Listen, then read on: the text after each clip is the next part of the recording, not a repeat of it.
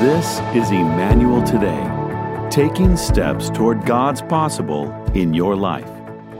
On today's program, Dr. Ruch begins a new series titled Championship Secrets, where we will look at the characteristics of championship individuals and teams by viewing the examples found in the Bible. People who conquered difficult obstacles and won.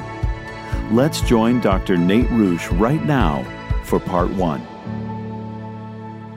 Well, we're starting a brand new series today, and our series is called Championship Secrets. And of course, in the sporting world, there's these tournament times that take place where people are getting into uh, and local levels, basketball teams, and college sports, getting into this tournament season. So we're kind of theming what we do with our sermon series around that. And of course, it also leads up to Easter. And how many know that's the ultimate championship that Jesus won on the cross and through the empty grave? In this series, we're going to be looking at the characteristics of championship individuals and teams viewed through the examples of the Bible. There's some great stories that we can glean from the secrets of champions, people who conquered difficult obstacles and somehow won. They're not perfect. Turn to the person next to you and say, I'm not perfect. But somehow, somehow, God shows us how we can all accomplish great things in our own story. And it's amazing how the Bible is written in a way to give us hope that we can overcome in any circumstance. Let's go discover those secrets together. So, the series is titled Championship Secrets, and part one is Team Jesus. Team Jesus. Maybe you know the story of Jesus and his disciples through the lens of some religious posse, a religious group of people that uh, hang out together, kind of holy men, holy women, somehow that they, they, they, they hang around the Messiah. You see the Last Supper, and it looks like perfectly arranged, and they're, they're just this holy people. But have you ever considered that Jesus' disciples were a part of his team? That he actually recruited and trained and empowered people to run in the game, if you will. And Team Jesus was so central to God's strategy that Christ spent more time with that core group of believers, the disciples, than he did with his own, with the crowds and with the masses. I want you to turn with me to Mark chapter 1. In Mark chapter 1, we're going to see how Jesus first recruits his team.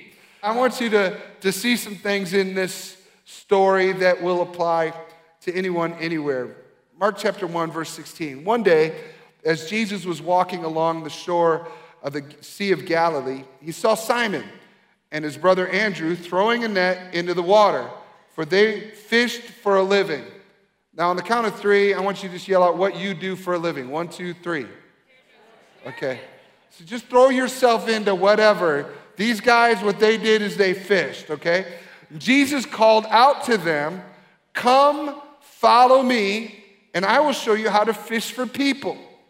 And they left their nets at once and followed him.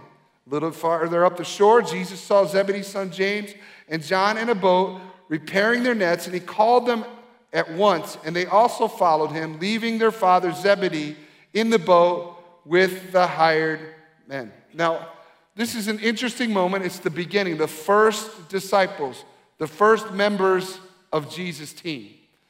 And he goes and he, he does some things. And I, I want to see hidden in this story, and we'll unpack it a little bit, is the first secret. Secret number one is believe that Jesus chooses his team. Okay? Believe that Jesus chooses his team. Say that with me. Believe that Jesus chooses his team.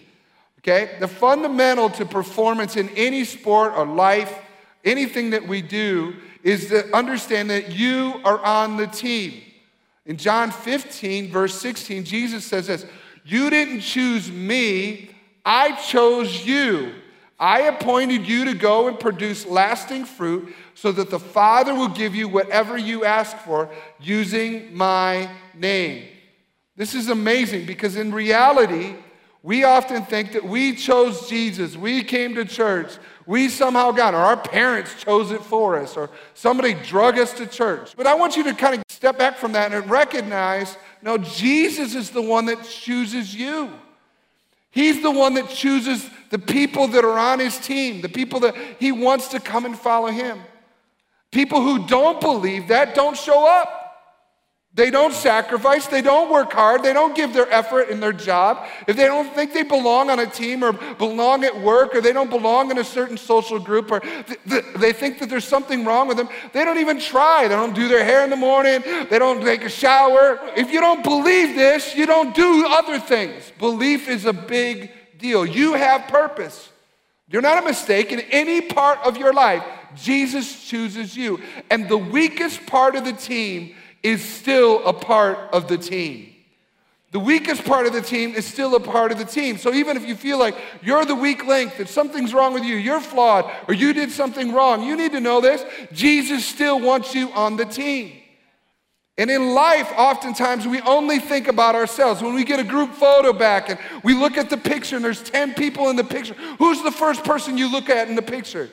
Yourself. We're injected with this selfishness and when you're on a team, you can't be selfish. You got to understand everybody is necessary. And for Jesus, he calls everyone to be on the team. And Jesus, the way he calls us, he, he kind of he begins to use his voice and he says, Come and follow me. Jesus didn't come to these people, these fishermen, and say, I'm going to arrest you, I'm going to kidnap you, and you got to come with me. No, what Jesus did is he walked along and he said, You Come and follow me. I'll make you fishers of men. He says, he points him out. But then he turned and he walked. And there's this point with Jesus where he simply he calls everybody and says, You're on the team, but he turns and he walks and he expects us to follow him. There are many people in the story of faith that Jesus has knocked on the door of your heart. He's come after you at different points and seasons of your story. And as He has, you've heard Him. You've been stirred. Perhaps you cried at an altar, or maybe there was a low point in your story and you're like, I'm ready to repent. But then He turns and He says, Come and follow me. And it's your choice about whether or not to follow Him in the story. Are you following Jesus? Because his voice is calling out to you. In another gospel, the same story, in Matthew chapter 4, it says, One day, as Jesus was walking along the shore of the Sea of Galilee, he saw two brothers, Simon, also called Peter, and Andrew, throwing a net into the water, for they fished for a living. And Jesus called out to them. Say that with me. Jesus called out to them. It was his voice. It was his voice that reached out to them. And as he did, our responsibility is to hear the voice, but our calling isn't to the job or the assignment. Our calling is to the voice. Our roles are going to change over time in life. We're going to get, some of us will get married, some of us will be parents, some of us will become grandparents, others will not. Some of us will get the job we want, we'll get the title we want, and then we'll get into that role, but we are not called to the role, we are called to the voice. We are called to the voice not the uniform. Not the uniform, the moment that everybody salutes. When I went to college in Michigan, I went for business administration, and as I was chasing that direction of my life, I volunteered at a local church in the youth ministry. And while I did that, I got messed up a little bit because I was like, oh, I need to do something for the church. So I transferred to North Central. That's how I ended up in Minnesota. And I stayed in Minnesota because I married a Minnesota girl. You guys know how that works, right? I, I come to Minnesota, I go to North Central, I start volunteering at this church, and I made a deal with God. I mean, you know, that's not something you should do. So I made a deal with God. God, if you want to use me in the church, I'll be a business administrator. I don't want to preach. Don't make a deal with God, right? So as I'm serving at the church and going to school, I get asked to come on staff as an assistant youth pastor. So I say, okay, Lord, what do you want me to do? Am I called to the job or am I called to the voice? Called to the voice. The voice says, I want you to take it. I take the job. I get in, and then I become the lead youth pastor. And while I'm the lead pastor of the youth ministry, I'm serving and I love it, and I'm called Pastor Nate. That's what I was called. I always had the word pastor in front of my name. Then the day comes when the Lord speaks to my heart and says, Hey, I want you to go ahead and respond to the call, the voice, and go to North Central, go back and teach. Well, am I called to the job or am I called to the voice? I'm always called to the voice. So I had to set that thing aside, and I was no longer called Pastor Nate. Now I was a professor or a teacher, and I'd travel and speak. And then I had to change roles again and become one of the administrators. And then six years ago, I heard the voice again, and the voice said, I want you to come back to Emmanuel and be the lead pastor. Now, this is what I want you to see. At every one of those stations, I wore a different uniform. I wore a youth pastor uniform. I wore a teacher uniform. I wore an administrator's uniform. I wore, now I wear a lead pastor uniform. But my calling is not to the uniform. My calling is to the voice. The same voice that called out to the disciples is the one that would lead them through every season and stage of their life. Are you hearing what I'm saying today? It's not about what you do or the station you're in. Friends, don't hug and hold on to the uniform so much that you miss the voice the leading of God to other things that He may call you to do. Now, this team that we're on represents different people. Jesus' team had different personalities on it. In Mark 3, says there are the 12 he chose Simon, uh, whom he called Peter, James, and John, the sons of Zebedee, but Jesus nicknamed them sons of thunder, Andrew, Philip, Bartholomew, Matthew, Thomas, James, son of Alphaeus, Thaddeus, Simon the Zealot, Judas Iscariot, who later betrayed him. I love all those parentheses that are next to because Mark is trying to describe hey, these people are all very different each other. You have somebody that's a zealot that hates the Roman government, and you on one team, and you on the same team, Matthew, who's a tax collector for the Roman government. You had a Democrat and a Republican right there across from each other. Jesus chose teams of opposites. He had people that were depressed and pessimists, he had somebody that would betray him later on in Judas. He chose Peter, who was a blue collar fisherman, but he chose Peter knowing that Peter would deny him at one point in the story, and still he chose him. And the point is this that when Jesus pulls his team together, not everyone is going to be the same, but we're all called to Team Jesus. Team Jesus, he forms it the way he wants it. I know that over time that I've had various teammates and roles that I've been in or places that I've worked that I didn't like everybody. We rubbed each other the wrong way. Maybe we, we weren't the same, but Jesus called us to be together. And often, Jesus brings the greatest level of discipleship and change in my life through people who are different than me, not the ones that think alike. The ones that bug you might be Jesus' assignment to change you. Choosing us is a choice that Jesus had. He chose us to be on his team.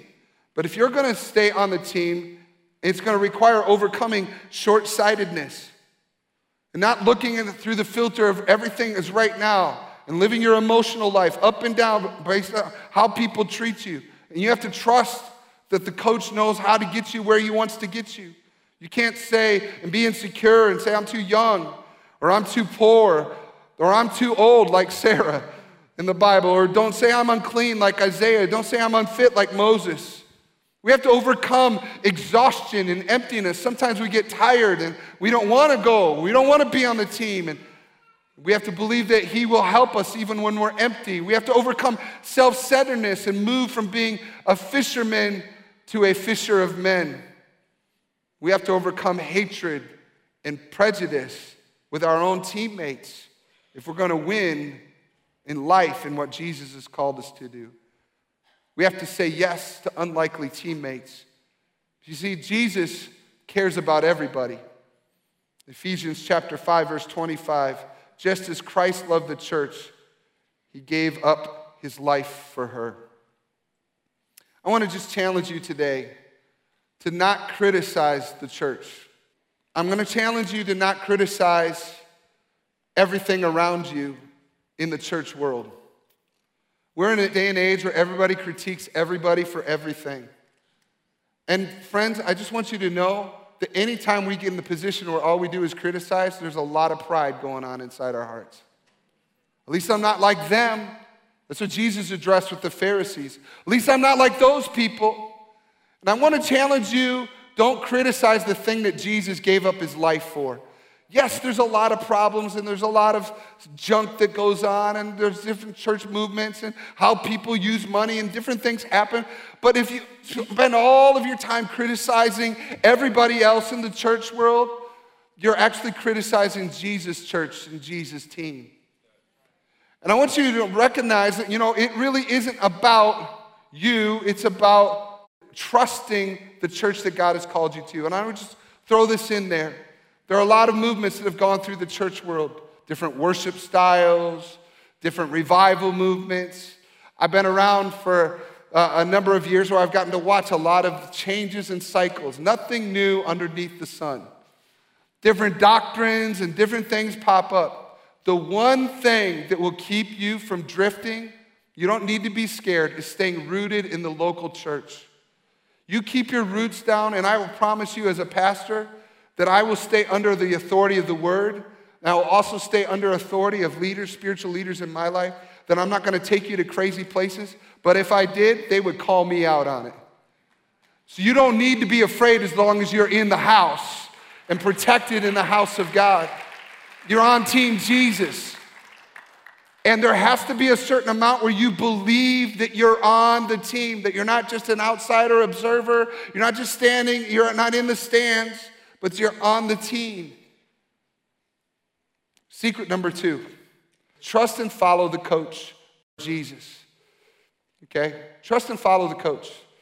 Why? Isn't that kind of hidden in the first one? Well, yeah, but I want you to kind of take it to the next level. Because if you trust in the coach and the plan and a mission for you and a plan for the team, it means buying in to the front of the jersey. Um, in our locker room that we've got on our platform, We've got a, a jersey. It's not mine, it's a Celtics jersey for St. Patrick's Day. Come on, somebody. It's green. We got it out. And uh, this happens to be a Larry Bird jersey, one of the greatest NBA players of all time. But here's, here's the thing when you put your own jersey on, the thing about Team Jesus is you play for the front of the jersey, the team. You don't play for the back of the jersey, your name. When you're only living everything in life through the lens of what it does for you and whether or not the boss likes you and whether or not the coach likes you, the teacher likes you, the family likes you, and everything is filtered through what it does for you, you miss out on the benefits of being on a team. And when Jesus calls you onto his team, you turn over, you resist the anxiety of what is somebody going to do to rob me and, and, in comparison with somebody else. You pause and you just go, Jesus, I trust you. Even if I don't understand you, I'm not going to revert to playing for the back of the jersey. I'm going to play for the front of the jersey. Amen? That's one of the things that champions do. They learn to check their ego at the door and they play for the grander mission of what Jesus has called them to. Buying into the front of the jersey, following Jesus' way, means trusting He will meet your personal needs as you lean into the team. That's what, you know, even tithing and giving and that kind of thing. It's buying into what God is doing in the church and trusting Him with the rest of our finances. It's learning to lean in and trust that He knows how to move things together for our good. It means being coachable. It means when somebody tells you, hey, I want you to do this, your teacher says, I want you to do it this way. Well, I don't learn that way. Well, maybe you need to learn to learn the way the teacher wants to teach you. Sometimes I think we've got such a, a personalized, on demand world that want everybody to adjust to our way. But if you're going to follow Jesus, you have to learn to be coachable. Jesus, I want to learn from the people you put in authority over me now. If I resist the boss, the teacher, the leader, the person in authority over me, the, the director at church that handles whatever area that I'm serving, if I resist their leadership, how many know the Lord resists the proud? How many want the arsenal of heaven pointed against you? No, you don't want that. You want to humble yourself and say, I can learn from anybody. Being coachable. Romans 8:28, and we know that God causes everything to work together for the good of those who love God and are called according to his purpose for them. He'll work it all together only if we listen to the call to lean into His purpose. What purpose are you living for right now? The front or the back of the jersey? Are you leaning in and aligning your resources, your time, your schedule, your relationships around the purposes that God has for you? Or are you kind of saying, no, I want the church to benefit me? I want the kingdom to benefit me. Here at Emmanuel, our mission statement is for everyone to know Jesus, grow together, and live with purpose. That's what we want to do. That's what I want all of us learning to do. We want everyone to know Jesus, but we want to grow together, be teammates, not isolated individuals and Christians, but we all want to work, work for the purposes that He has for us. And it means showing up, it means staying connected, it means listening to each other and listening to the Lord. You are what you do repeatedly. Coach K, the Duke basketball coach, he said this if a coach can't trust your effort in the weight room, in the classroom, and at practice, how can you be trusted to play in a game? Well, when you're looking at Coach Jesus, who's called us on his team, we need to seek to be showing up. Amen? Showing up into where he wants us to be. Being regular in attendance at work, at school, and at church. Staying in and doing our devotions and staying connected to listen to the voice of God. Leaning in and do your job. Secret number three is play until the whistle blows. Play until the whistle blows. Teams that win play to the end. They play to the end of each play, to the end of each game, to the end of each season. Teams that win, individuals that win, stay in the game. And every championship team goes through great and difficult times and seasons, but they persevere. Success, friends, is accomplishing God's goals in God's timing. It's not when you think it's going to be, and if it doesn't happen right away, it's learning to wait for the timing of God. True success is persevering and pacing with God, His goals, and His process all the way to the end. Galatians chapter 6, verse 9. So let's not get tired of doing what is good. At just the right time, we will reap a harvest of blessing if we don't what? If we don't if we don't. Can't give up. You got to stay in the race. You got to move forward. And you got to consider the long haul, reading the obituary, thinking in terms of making the most of every day, and to consider what our end will be. I want to go to the whistle blows at the end of today, at the end of the week, at the end of the month, at the end of the year. I want to consider all of my life and what I'm living for. What do you hope that God says of you, your spouse says of you, your children say of you, your team, the colleagues that you're around, or your church? For me, I had to ask that question and answer that question myself. You know what I want God to say? He trusted and obeyed me to the end. I want my wife to say, He loved me, believed in me, walked with me to the end. My boys, my sons, I want them to say, Dad believed the best in me. He was my greatest cheerleader and friend. I want my teammates, those that I work with and serve with, to say, He cared for me and my family, encouraged me to be my best. And I want our church, you, if I should go on to be with Jesus, to be able to say of me, Pastor cared for my soul and equipped me to live the Jesus life. I'm living for that kind of return. Friends, are you catching what I'm saying? I'm going to close with the story, the real life story one of our teammates, Cy Risk. Pastor Cy Risk recently went to be with Jesus at 95 years of age. Pastor Cy lived multiple lifetimes. He lived it out and he played till the whistle blew. When he was young, he went off to war, fought on behalf of the United States. He also had times in missions in Lebanon and overseas, fluent Arabic. He served in a local church his first, with his first wife, who died of cancer. And you would think he had an opportunity to quit working hard and give up. He had just lost his wife.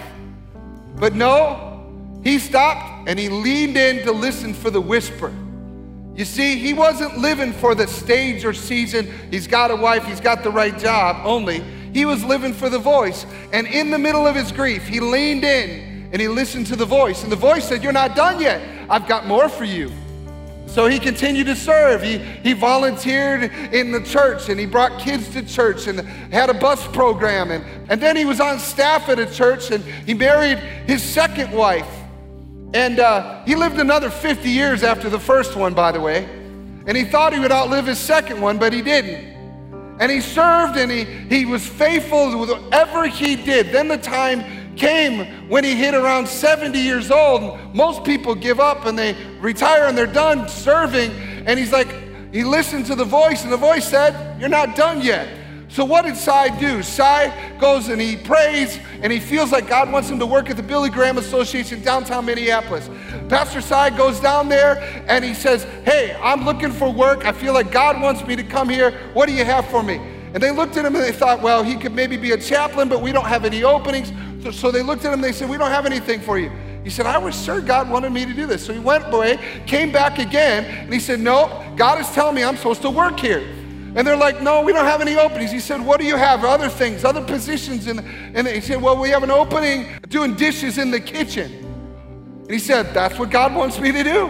And Pastor Cy said, okay, I'm going to take that job and I'm going to do it to the best, to the glory of God. You know, that assignment and that uniform got hung up. And then he was like, Lord, what do you want me to do? And right about that time, Pastor Denyes said, Hey, how about if you come on staff here at Emmanuel?